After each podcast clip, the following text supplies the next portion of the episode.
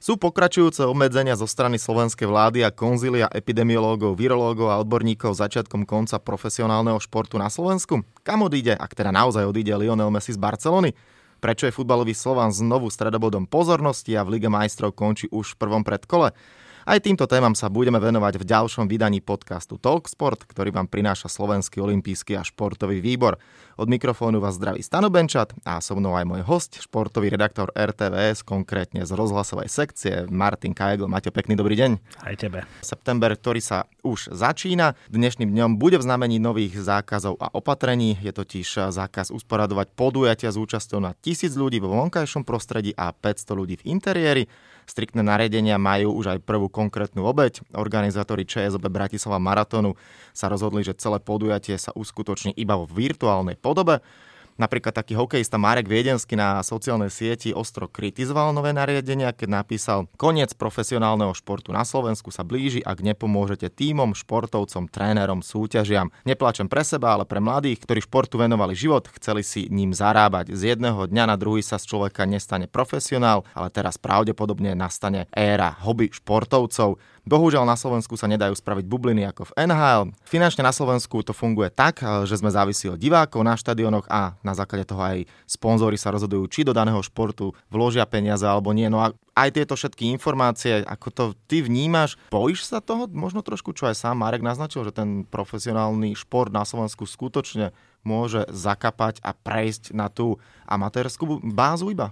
No, pri futbale a pri hokeji sa toho až tak veľmi neobávam, aj keď hokejisti majú možno teraz najväčší dôvod na to, aby mali obavy z tých nových opatrení. Obávam sa absolútne katastrofálnou mierou o basketbal, o hádzanú, o ostatné halové športy, ktoré majú problém za normálnych okolností prežiť sezóny. Nie je to ešte teraz.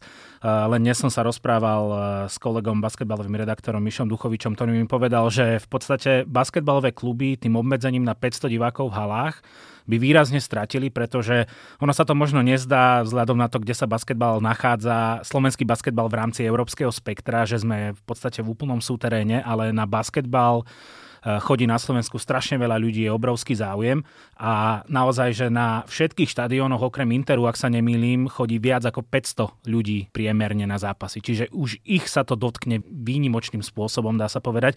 A to sú tam ešte ďalšie opatrenia typu pretestovávanie, pretože keby sme dali basketbalovému klubu na vlastné náklady pretestovať hráčov pred novou sezónou, to ich zrujnuje úplne, vieme, ako komplikovane to celé vznikalo a tak ďalej a tak ďalej. Čiže o futbal sa neobávam, futbal to určite prežije, pretože pretože je to najväčší šport na celom svete. Hokej je, dá sa povedať, že našim slovenským fenoménom, ktorý sa rovná futbalu, bude mať obrovské problémy. Možno rok to bude nie amatérska, ale semiamatérska liga, dajme tomu, ale prežije to, ale naozaj sa obávam o malé športy. Mm-hmm.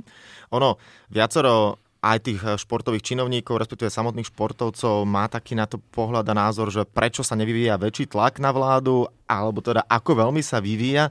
Ty ako športový redaktor, bol si možno aj v nejakým skontakte, či už z toho konzília, alebo teda keď eh, to konzílium zasadá, respektíve rozprával si sa možno s nejakými eh, funkcionármi, ako to celé vnímajú, že či majú sa všetky zväzy spojiť napríklad, vytvoriť naozaj, alebo spísať nejaké memorandum, alebo čo vlastne urobiť?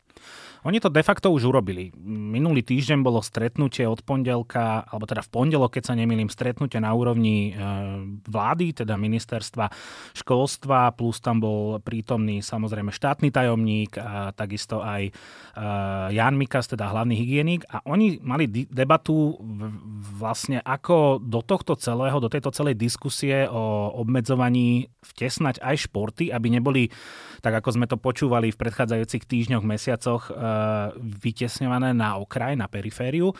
No a z toho stretnutia e, vlastne sme videli tie výstupy, alebo teda počuli, čo hovoril aj Jan Mikas, ako jeden z tých hlavných ľudí, ktorý mal to posledné slovo, povedal, že mal veľmi dobrý pocit z toho a keď sa ho napríklad pýtali priamo na to obmedzovanie fanúšikov na tribúnach, tak on na to reagoval tak, že to tomu v zásade nevadí. Ja som mal z toho fakt veľmi dobrý pocit, plus Karol Kučera e, začal rozprávať o tom, že by bolo naozaj dobré, keby na tých zasadnutiach tých e, krízového štábu sedel vždy aj nejaký človek zo športu a budú na to tlačiť. Po tomto celom stretnutí, keď som si prezeral celú tú tlačovku, alebo teda tie výstupy tých kompetentných ľudí, ja som mal z toho naozaj dobrý pocit, že OK, konečne začíname e, registrovať ten šport, že je dôležitý pre tú spoločnosť a napokon prišiel ten, ja to neviem ani inak nazvať ako facka, pretože napriek tomu, že hovorili, že mm, áno, počúvame vás, ste pre nás dôležití, viem, že toto sú vaše problémy a ak sa nenaplní toto a toto a toto, tak to skončí zle, tak napriek tomu sa to všetko vrátilo späť a máme 500 v hale a 1000 vonku. Čiže nemám z toho veľmi dobrý pocit, no a neviem si úplne predstaviť, akým spôsobom by mohli na to samotné kluby, alebo teda kluby, e, zväzy a asociácie tlačiť e, viac ako cez v podstate štátneho tajomníka cez šport. Lebo na to tam ten človek je potom je už iba o tom, že či on má dostatočne silný mandát alebo či je dostatočne silný na to, aby to pretlačal na tej vládnej úrovni. Mm-hmm. No tak uh, ono je to zatiaľ dané na jeden mesiac, taký nazveme to skúšobný september. Hokejovú ligu to v danej chvíli až toľko netrápi, pretože tá sa má začať až v oktobri. Futbalová liga tá určite utrpí, napríklad v septembri je veľmi očakávaný zápas Slovan Trnava. Možno očakávaš aj nejakú nazvime to vzburu zo strany fanúšikov. Povedzme si pravdu, už tá spoločnosť celé toto vníma dosť radikálnejšie. Áno, ale na druhej strane prichádza jeseň, to obdobie chrípok, to, alebo teda v, v týchto mesiacoch, tých prípadov tej klasickej chrípky vždy mm. pribúdalo, takže možno aj ten strach z hora je na základe tohto. Ale mne to aj tak prišlo, leto sme si užili, všetko bolo fajn, príjemné a zrazu proste treba urobiť nejaký sek, lebo ja už tohto nemám taký úplne super pocit, že to podľa mňa v ľuďoch a vo fanúšikoch, keď sa budeme konkrétne rozprávať o športe, dosť vrie. A už to nie je také ako na začiatku, že všetci striktne dodržiavali, lebo sme nevedeli, čo to je, báli sme sa, ale teraz, keď už aj človek plus minus vidí, ako to je, aj tie čísla na jednej strane prí, idú hore, na druhej strane mortalita a tie najťažšie prípady, uh, nie je ich tak veľa, tak podľa mňa v ľuďoch to robí taký ten uh, opačný efekt, aby už tie naredenia do úvodzovek vyhodili von z hlavy a aby tu nenastala anarchia. Ja rozumiem obidvom stranám. Ja absolútne rozumiem frustrácii fanúšikov športových, pretože šport je hádam jediný segment toho bežného života, ktorý dostáva naozaj že na držku, pretože už keď si pozrieme aj to, že firmy postupne sú uvoľňované, naozaj ľudia sa môžu vrácať k svojmu podnikaniu, samozrejme veľké problémy sú tam naďalej. Šport je reálne na okraji záujmu všetkých epidemiológov a infektológov. Jednoducho šport oni nevnímajú ako niečo, o čo by sme mali teraz nejakým spôsobom bojovať, aj keď ja stále a už niekoľko rokov razím teóriu, že šport je pre spoločnosť rovnako dôležitý ako kultúra, že jednoducho mať národný futbalový štadión je rovnako dôležité pre spoločnosť ako mať Slovenské národné divadlo. Veľa ľudí so mnou nesúhlasí, ale jednoducho je to taký obrovský fenomén spoločnosti, že ho nemožno prehliadať. Na druhej strane absolútne rozumiem hygienikom, to sú predsa len odborníci, ktorí sa na problematiku nepozerajú cez emócie, ale cez rácio, cez fakty. A oni vedia, že jednoducho keby tu sme sa vydali na cestu, ktorú chcel raziť Boris Johnson Johnson v USA, hej, že komu...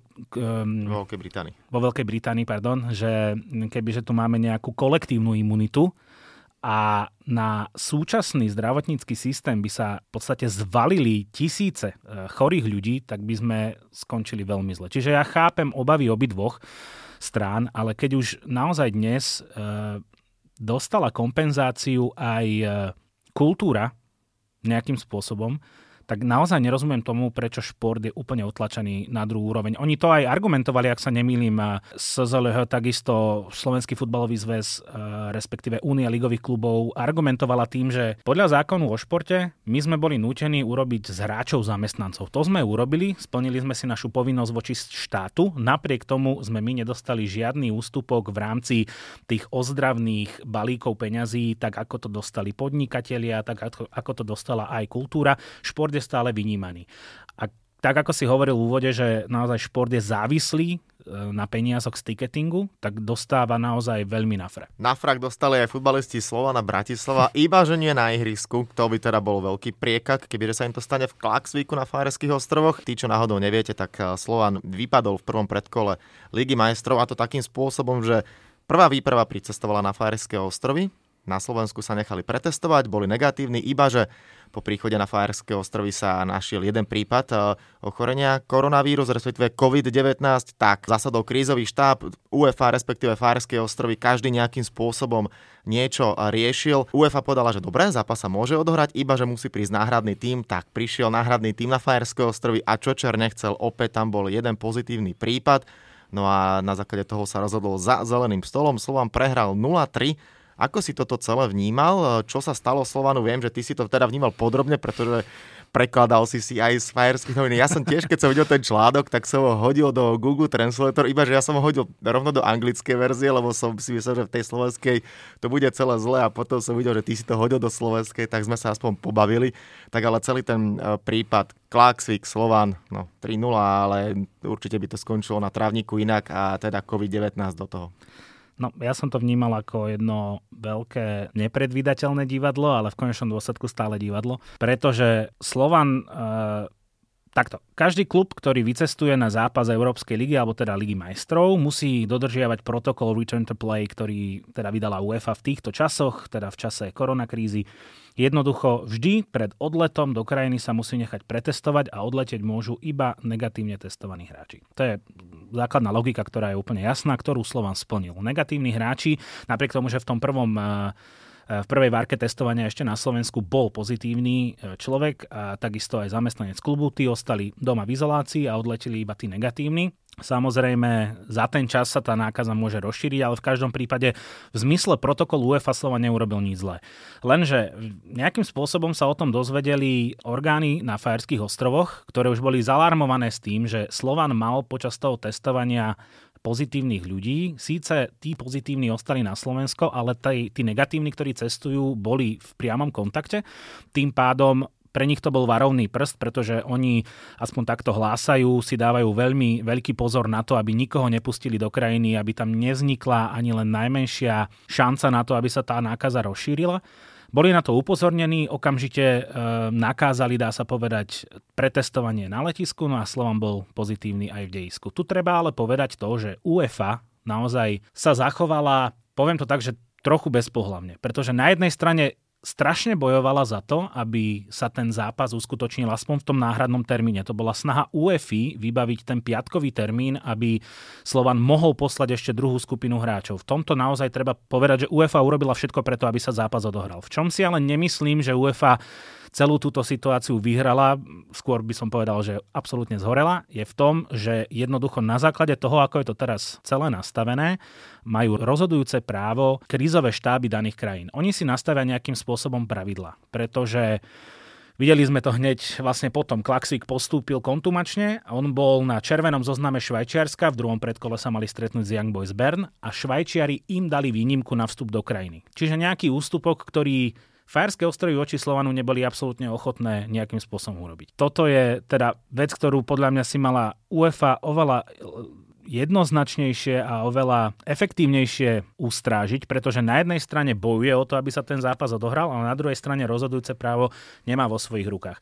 No a potom, ako si spomínal, e, teda nasadlo B plus hráčmi Ačka, ktorí nemohli, e, teda neboli v pôvodnej nominácii, vycestovali, lenže po prílete bol aj tam jeden eh, pozitívne testovaný hráč. No a aby som počiarkol to, to divadlo, tak eh, všetci sme vlastne videli vo štvrtok, respektíve v stredu, v piatok, pardon, lebo to bol ten preložený deň.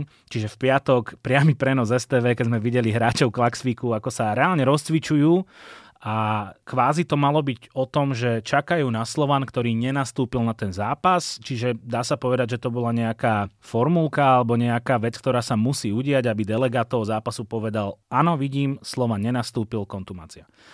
Ale celé to bolo naozaj tak ja ne, neviem ani nájsť slova. Proste celé to zle vyzerá, bolo to zle zahrané a trpí, trpí futbal. Hm? To si musíme povedať. No jasne, trpí futbal. A uvidíme, či to nebude obrovský precedens aj do tých ďalších kôl, pretože stať sa to môže. Slován, a teda Slovensko nie je na tom, eh, čo do počtu prípadov najhoršie a nie je to ani teda klub eh, z mesta, kde tých prípadov je oveľa viac. Nikdy nevieme, čo sa stane a potom bude sa eh, zaujímavé samozrejme sledovať, ako bude reagovať na to UEFA. Nedalo sa to celé, podľa teba, to predkolo odohrať v bubline? Ono sa to malo odohrať v prvom rade. Ja si osobne myslím, že keď je v danej krajine prísne pravidlo, ktoré by do veľkej miery ohrozilo, aby sa ten zápas uskutočnil. A keď vychádzame z toho, že UEFA naozaj bojovala o to, aby sa ten zápas odohral, tak UEFA mala v prvom rade predísť tomu, aby sa ten zápas odohral v krajine, kde tie opatrenia sú také prísne. Čiže v tomto prípade podľa mňa mala UEFA urobiť to, že Fajn, Fajerské ostrovy to majú také, že už len keď prídeš do kontaktu dvojtýždňová karanténa bez šance ako u nás po 5 dní po pretestovaní opustiť karanténu. UEFA mala povedať, ideme na neutrálnu pôdu. Po prípade, a to sme sa rozprávali už aj e, predtým, že dať to do bublín, ale to by si zase musel celú tú Európu nasťahovať do jednej, dvoch, troch, desiatok, stoviek bublín, to teraz nikto nevie. Urobiť to ako v NHL a to už by bolo podľa mňa náročné. Ale čo minimálne mohla tá UEFA urobiť je dať to na neutrálnu pôdu. To je v podstate ten istý prípad, ktorý, ak teda môžem, ktorý sa deje teraz reprezentáciou. Slovenská reprezentácia bude hrať v piatok s Českom, to je všetko v pohode, lenže pondelkový zápas na pôde Izraela, tak už len na prílet do krajiny Slováci potrebovali výnimku. Tu majú, lenže po prílete z Izraela, keďže Izrael má naozaj zlé čísla a mnoho krajín ho má na červenom zozname, musí ísť celá výprava do karantény. A keďže u nás sú také pravidlá, že po 5 dňoch, keď sa ti preukáže, že si negatívne testovaný, môžeš opustiť minimálne 5 dní. Už to je veľa, pretože mm. oni hneď po prílete z tých eh, reprezentačných zápasov idú späť do klubov, logicky nemôžu, a napríklad Adam Zreliak, e, ktorý z Norimbergu prišiel na reprezentačný zraz, dostal z klubu pokyn, že na druhý zápas do Izraela vycestovať nemôže.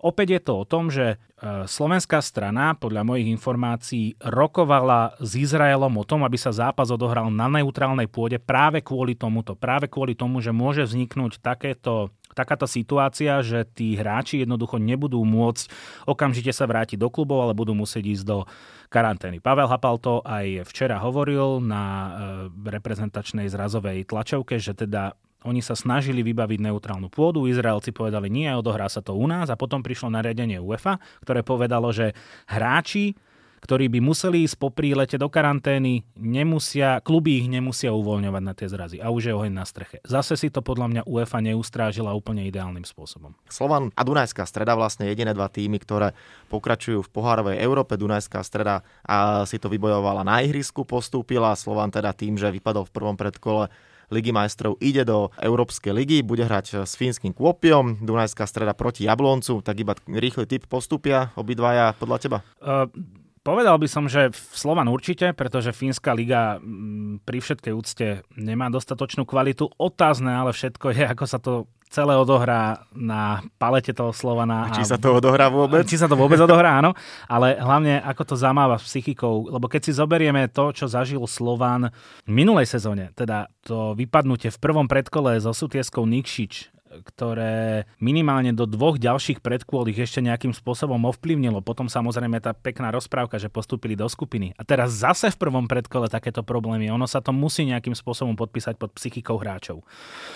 Čiže ja si myslím, že veľký faktor môže zohrať aj práve tá psychika. Na druhej strane niektorí môžu argumentovať tým, že no konečne sa dostanú na ihrisko a konečne budú chcieť ukázať tej UEFA, že aha, my, my sem patríme. Uh-huh. Čiže Slovan si myslím, že bude favorit a aj to zvládne. Čo sa týka Dunajskej stredy, kluby z českej najvyššej súťaže sa ukazujú momentálne niekde úplne inde ako slovenské. Zase na druhej strane Dunajská streda hrá naozaj veľmi pekný futbal, veľmi ofenzívny futbal. Ja si myslím, že to bude veľmi tesné a Dunajská postupy. Tak budeme držať našim týmom palce. No, veľmi pekný ofenzívny futbal, roky, rokúce hrala aj FC Barcelona, iba že narážam na konkrétne možno posledný rok, dva a špeciálne zápas s Bayernom Mníchom 2-8, to už sme tu rozobrali v minulom eh, vydaní podcastu Talk Sport. Zemetrasenie, ktoré to spôsobilo, sa dotklo a dotýka aj najväčšej hviezdy a katalánskeho veľkoklubu Lionela Messiho. Najskôr teda bola správa, že možno odíde, potom vraj to dementoval. Napokon faxom teda zaslal správu, že chce skončiť. Stane sa to? A všetky indície už momentálne hovoria, že áno, lebo aj sa nezúčastnil predsezónneho pretestovania, neprišiel na tréning, tým pádom, tým pádom im dali jasne najavo, že ich má na háku a chce ísť ďalej. No a poďme sa teda venovať tomu, čo ďalej, pretože automaticky sa spomína Manchester City, kde má veľmi dobré konexie s trénerom Pepom Guardiolom. Krásna minulosť práve v Barcelone. Pochopiteľné peniaze Paris Saint-Germain sa spomínajú, respektíve úplná šupa bola Juventus Turín, Ronaldo a Messi pokope. Tých scenárov je tam mnoho. Ty ako veľký fanúšik Liverpoolu, vieš si ho predstaviť u vás? Dokonca vedenie Liverpoolu vyhlásilo, že ak by bol Lionel Messi k dispozícii, tak pravdepodobno, že prestúpi do Liverpoolu je menšie ako nula. To už neviem, koľko je, ale teda menšie ako nula. Čiže išlo by to proti všetkej logike e, trénera Klopa, čiže vôbec si to neviem predstaviť. No dobré, a kde si ho vieš predstaviť? Lebo už naozaj poďme sa rozprávať o tej rovine, že on niekam skutočne prestúpi, tak ako si povedal, áno, ne, neprišiel na tie testy a všetko teda naznačuje tomu, že po 20 rokoch odíde z Barcelony. Anglická liga a Manchester City. Ono by to pokopiteľne to spojenie s Guardiolom malo zmysel, dávalo to zmysel, ale asi by trošku musel zapracovať na lepšom obalení členkov a jedno s druhým. Tam by asi trošku dostala viac po nohách ako v Španielsku. To teda výrazne, už len keď si zoberieme to, že Lionel Messi si urobil za tie roky v Španielsku meno, že reálne aj rozhodcovia, možno nikto ti to nepovie do očí, ale reálne ten rozhodca vie, že keď hrá Lionel Messi, tak bude na to prizerať vždy inak. Čo sa ale stalo je to, že Lionel Messi sa snažil nejakým spôsobom využiť tú klauzulu, ktorú mal on v zmluve, že teda ak nepríde na úvodný tréning, tým pádom je voľným hráčom. E, vzhľadom k prestupu by to bolo pre ňo výhodnejšie, pretože tým, že je voľný hráč, žiadny klub za ňo nemusí vynakladať peniaze len na to, aby ho vykúpil zo zmluvy, tým pádom môže ísť k väčšej palete klubov. Druhá strana je to, že naozaj tie kluby, ktoré by si mohli de facto aj dovoliť jeho plat, tých veľa nie je. A teda tam bol spor medzi Barcelonou a Messiho právnikmi práve o tomto. E, napokon ten spor e, vyhrala Barcelona, teda La Liga dala zapravdu Barcelone a to znamená, že Lionel Messi môže odísť z klubu iba so súhlasom Barcelony. Teraz ďalšia úplne šialená vec je tá, že jeho výkupná klauzula je 700 miliónov eur. Keď si zoberieme, že 222 miliónov zaplatil Paris Saint-Germain za Neymara, kde ešte v rámci tej zmluvy vraj bola e, taká nejaká formulka, že Neymar sa musí stať tvárou alebo teda ambasádorom majstrovstiev sveta v Katare, aby Katar vôbec poslal také peniaze e, Barcelone za prestup, tak 700 miliónov eur mi už príde, že to už sa nebavíme o futbale, to je iný šport, to je iná galaxia. Zároveň výkupná klauzula neznamená, že ak chce nejaký klub Lionela Messiho, musí zaplatiť 700 miliónov eur. Výkupná klauzula znamená, že ak niekto príde s ponukou 700 miliónov eur, Barcelona musí ponuku prijať a musí umožniť teda diskusie medzi klubom a hráčom. Ale teda poďme späť. Uh, nie je veľa klubov, ako si spomínal, ktoré si môžu vôbec dovoliť uh, Lionela Messiho a najlogickejšie z toho vyplýva práve Manchester City. Z viacerých dôvodov je tam niekoľko funkcionárov, ktorí poznajú Messiho ešte spôsobenia v Barcelone. Je tam samozrejme Pep Guardiola, na ktorého nesmieme zabudnúť, jeho bývalý tréner z Barcelony. Ale zase napríklad anglickí novinári si myslia, že celé je to iba taký, taká nejaká silová hra, že nejaká snaha Lionela Messiho zatlačiť na vedenie Barcelóny, aby sa tam začali veci riešiť e, nejakým spôsobom systematickejšie, aby proste nastala nejaká zmena od vrchu, že on si nejakým týmto spôsobom snaží vydobiť zmenu na čele toho klubu. Je na to ale priestor? Barcelona má veľké problémy, viacero hráčov má skončiť, Pjanič ten je v karanténe, COVID-19 teda u ňoho bol diagnostikovaný, Messi má 33, takže takisto nemôže čakať asi do nekonečna. Mne to tak príde, že ten pohár jeho trpezlivosti pretiekol. Mm-hmm. Teraz to naozaj bude len o tom, že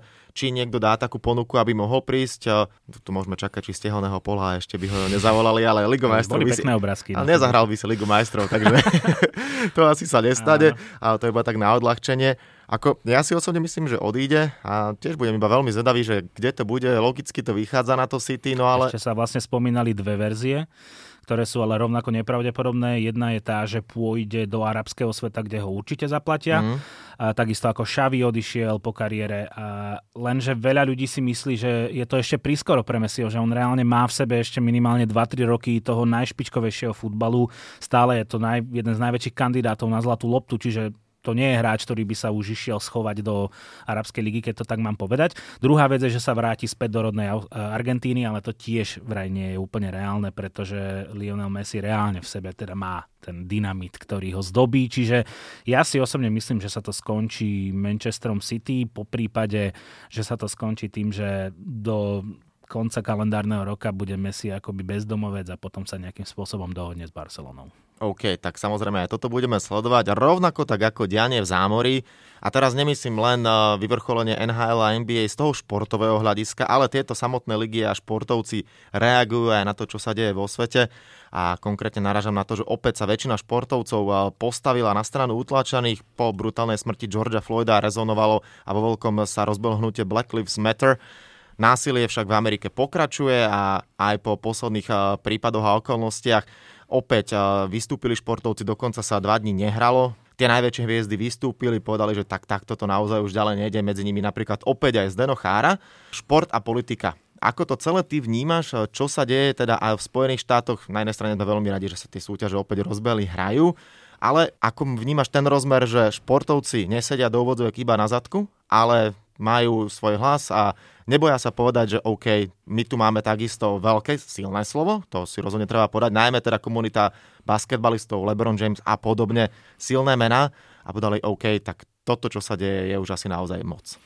Ešte buďme radi, že sa vôbec začalo opäť hrať v NBA, pretože tam to bolo naozaj takým spôsobom, ak som správne pochopil a interpretoval tie správy z Ameriky, že ak by LeBron James povedal, že koniec, tak reálne LA Lakers, možno aj celá liga sa nedohrá. Ale LA Lakers nenastúpia ďalej do tých bojov.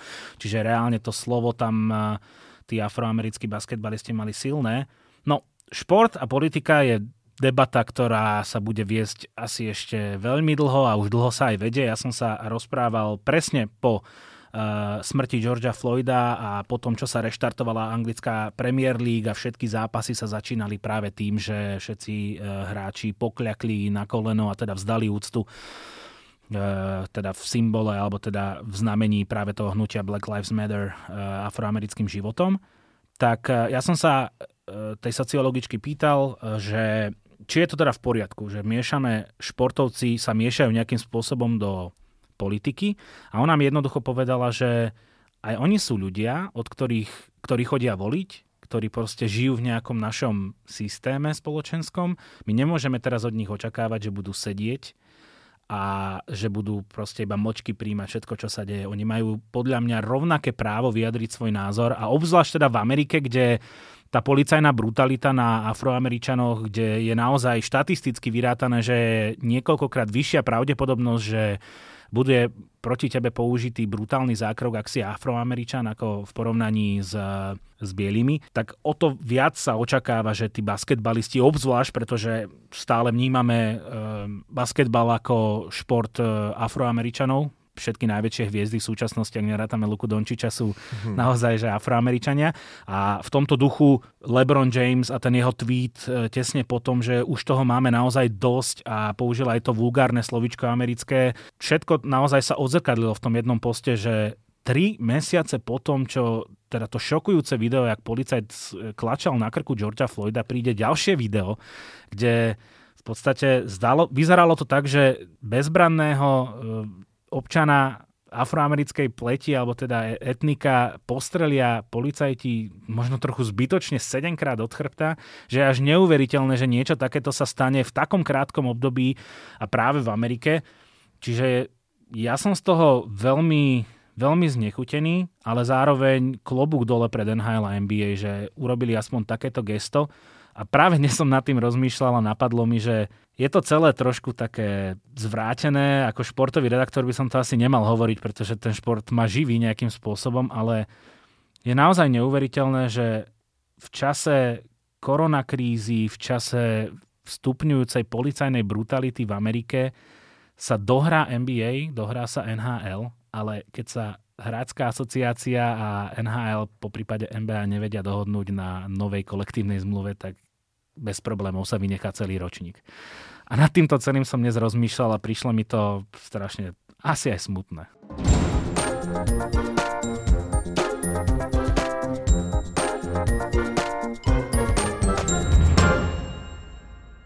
Toľko teda hlavné rozprávanie v rámci podcastu Talksport, ale nebol by to podcast eh, či už olimpijský alebo Talksport. Keby na záver nebol pripravený kvíz a ten neminie ani teba, tak mám tu tri otázočky. Začali sme, alebo teda rozprávali sme sa aj o futbale a Kláksvíku. Klub založený v roku 1904, kapacita domáceho štádiona je 2600 miest. Skúsi typnúť, koľko z nich je však na sedenie a budeš mať toleranciu 100 Koľko je kapacita? 2600. 600. 2600 na, na sedenie? Mhm, koľko je nasadenie z toho? 1600. 530. Uh, takže po väčšine raz to jaká. Nevadí, poďme ďalej. Uh, ideme na olympijskú tému. Na prvých olympijských hrách novodobých v roku 1896 sa zúčastnilo 14 krajín. Skúsi typnúť, ktorá krajina bola najúspešnejšia. Budeš mať 4 možno- možnosti. Grécko, Austrália, Spojené štáty alebo Nemecko. Spojené štáty. Dobre, 11 zlatých, Grécko 10, takže v tesnom závese domáci, ale Spojené štáty. No a poďme na tretiu. V ktorom olympijskom športe proti sebe súperia muži a ženy rovnocene o medaily? Streľba, šerm, golf alebo jazdectvo? Mm, najmenej asi poznám z tohto golf. Ale podľa mňa golf je rozdelený, tak poviem jazdectvo.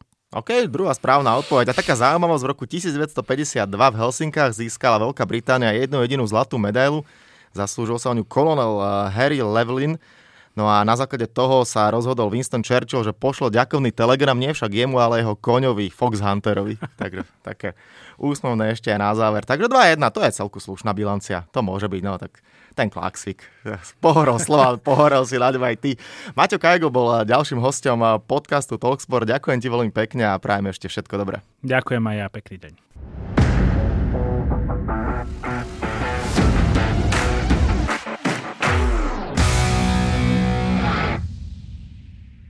Tak a to je na tentokrát všetko. Dúfam, že sa vám náš podcast Talksport páčil.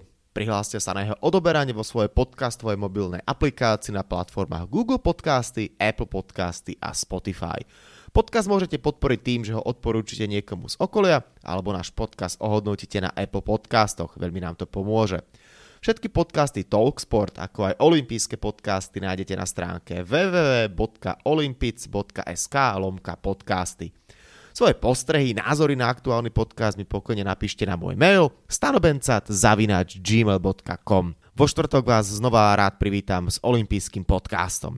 Volám sa Stanislav Benčat a budem sa na vás tešiť pri ďalšom dieli. Zatiaľ sa majte. Podcast Talksport vám prináša exkluzívny partner Slovenského olympijského a športového výboru, spoločnosť Typos, generálni partneri Toyota a 4F, hlavní partneri Dôvera, Bila, Slovenská sporiteľňa, Kooperativa, SPP Matador a partner Granden.